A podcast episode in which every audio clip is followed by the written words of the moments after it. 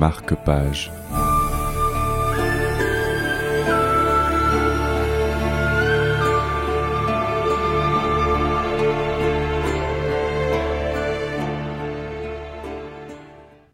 Bonjour à tous et bienvenue dans ce nouveau marque-page. Je vous propose aujourd'hui de découvrir un roman de la littérature sénégalaise. Ce roman a été écrit par Aminata Sofol, l'une des écrivaines les plus célèbres du Sénégal. Aminata Sofol est considérée comme l'une des pionnières de la littérature africaine francophone. Elle est née en 1941 à Saint-Louis, au Sénégal. Elle fut professeure de lettres. En parallèle de sa carrière, elle participa à la création de plusieurs centres d'études relatifs à la littérature africaine francophone, mais aussi à la fondation d'une maison d'édition. Elle accède à une notoriété internationale lorsqu'elle publie en 1979 le roman dont je souhaiterais vous parler. Ce roman a d'ailleurs obtenu le Grand Prix littéraire d'Afrique noire en 1980. Il s'intitule La grève débattue. Le terme battu est issu de la langue Wolof il est le pluriel du mot mbatu qui désigne un bol que les mendiants tendent aux passants pour y recevoir une aumône. Le titre vous en dit déjà long sur l'intrigue de ce roman. Son personnage principal s'appelle Mour Ndiaye. Mour Ndiaye est le directeur du service de la salubrité publique d'une grande métropole qui pourrait être Dakar, la capitale du Sénégal. Au tout début du roman, Mour Ndiaye reçoit une circulaire du ministère qui ordonne l'assainissement des voies publiques. Concrètement, il s'agit de chasser tous les mendiants des rues.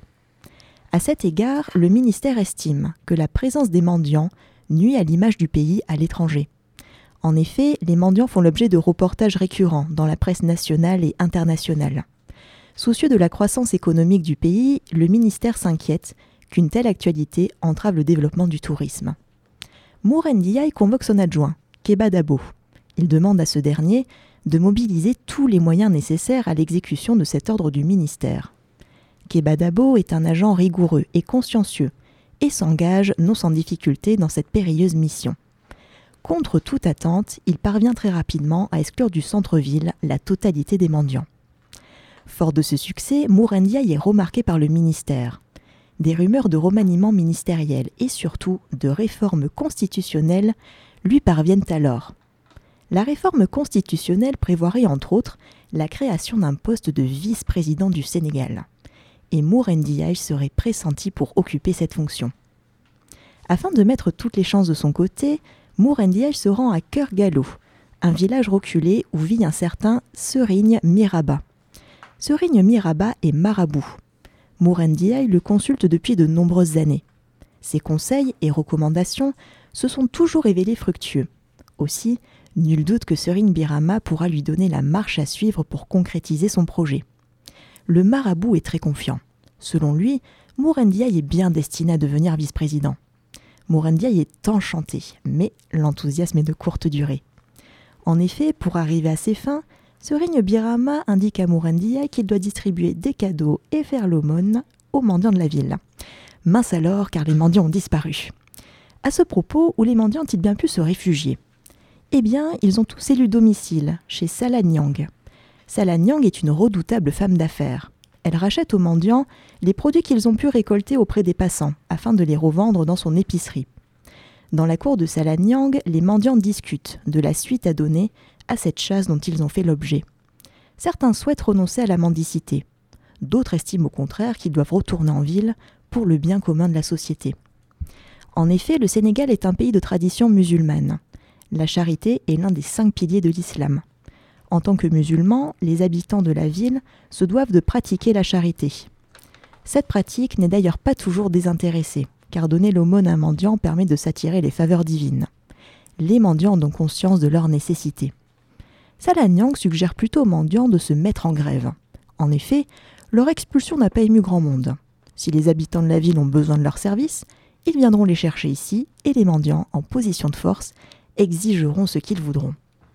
Si vous souhaitez connaître la suite de l'intrigue et savoir si Mourendiaï obtiendra cette fonction tant convoitée de vice-président, je vous donne rendez-vous à la BU de Bordeaux où ce roman est disponible.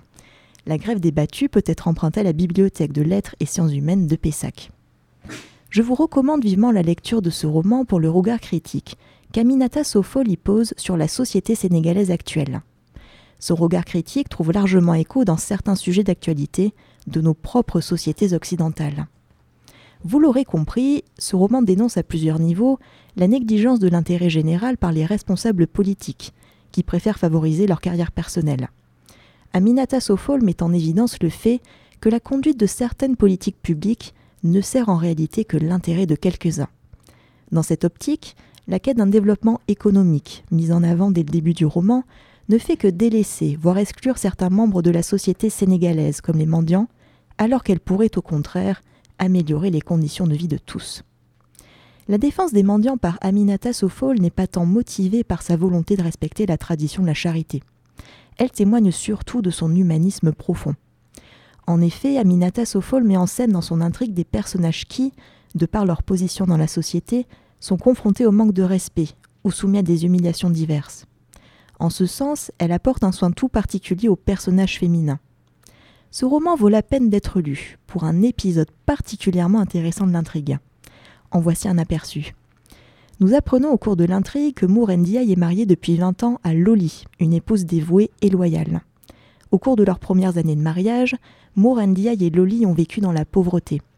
Mour Ndiaye occupait alors des postes très précaires qui lui permettaient tout juste de subvenir aux besoins de sa famille. Malgré les difficultés, Loli a toujours soutenu son mari mais malheureusement pour elle, son abnégation, bien que reconnue par son mari, n'est guère récompensée.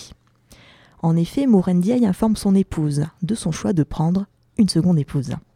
Bien évidemment, il s'agit d'une femme beaucoup plus jeune que Loli.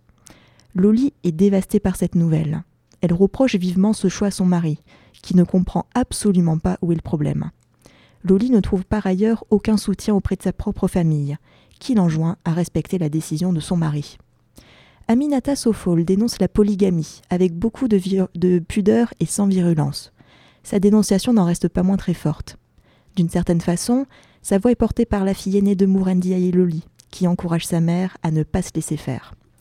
À travers ces personnages, Aminata Sofol soutient l'idée que les perspectives de progrès et d'évolution sont apportées par les femmes, mais aussi par les individus, soucieux du collectif.